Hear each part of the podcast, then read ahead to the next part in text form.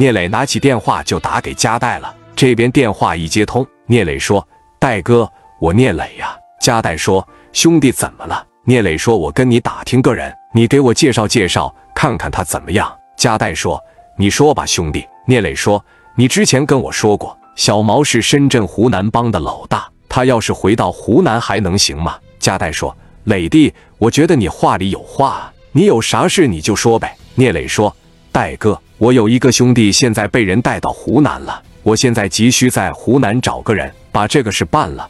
我在湖南谁不认识？我到湖南跟他们干一架，被阿 Sir 抓了也犯不上呀。加代说：“哈哈哈哈，磊弟啊，这个事你还得找小毛，这个事我给你办。”电话就挂了。挂断电话以后，加代就把电话打给小毛了。电话一接通，加代说：“小毛，我朋友青岛的聂磊在湖南遇到点问题，你帮帮他。我带着兄弟，你带着兄弟。”咱们去湖南一趟。小毛说：“行呀。”湖南的谁呀？贾代说：“湖南的战伟和战飞。”小毛说：“行，他俩在我跟前什么都不算，咱一起去。”电话就挂了。小毛带着两个兄弟，领着加代就往湖南了。聂磊这边也去湖南了。几个人在湖南机场就见面了。双方一握手，聂磊说：“小毛你好，我是青岛聂磊。”小毛说：“你好，总听大哥提起你，你放心吧。”来到湖南就等于是来到家了，剩下的事情就交给我了。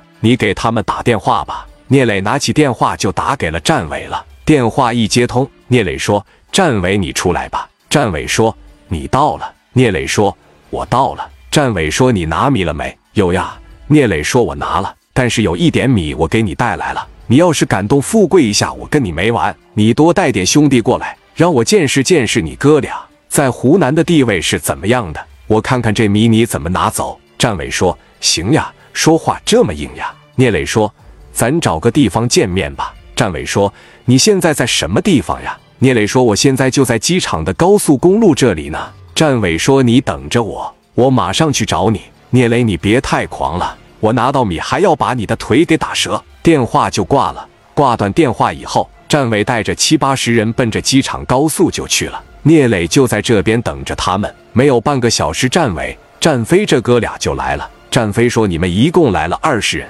真是来挨揍来了。谁是聂磊呀？”聂磊往前一去，朝着战飞的脸上就是一巴掌。战飞说：“你敢打我，我销户了你。”战飞刚要打聂磊，这时候小毛就站出来了。战飞说：“毛哥，你怎么来了？”小毛说：“我给你哥俩介绍一下，这是青岛的聂磊，你赶紧把他的兄弟交出来。”战飞说：“毛哥，他们把货给我们抢走了，能不能给我们退回来啊？”小毛说：“你赶紧把富贵交出来，鞋就当是送人家了。本来那皮鞋也是人家先找到了。”战飞说：“行，既然毛哥这样说了，我就把人放了。”过了有二十分钟的时间，战飞的兄弟就把富贵带来了。等聂磊见到富贵以后，就看见富贵被人打得鼻青脸肿的。聂磊说：“谁打的我兄弟啊？怎么打得这么狠呀？”富贵说。行了，磊哥，差不多得了。聂磊说：“你就给我说谁打的你就行了。”富贵抬手一指，就说是他们几个人。聂磊当时一摆手，史殿林和刘毅拿着小推推，朝着那几个人就是几下，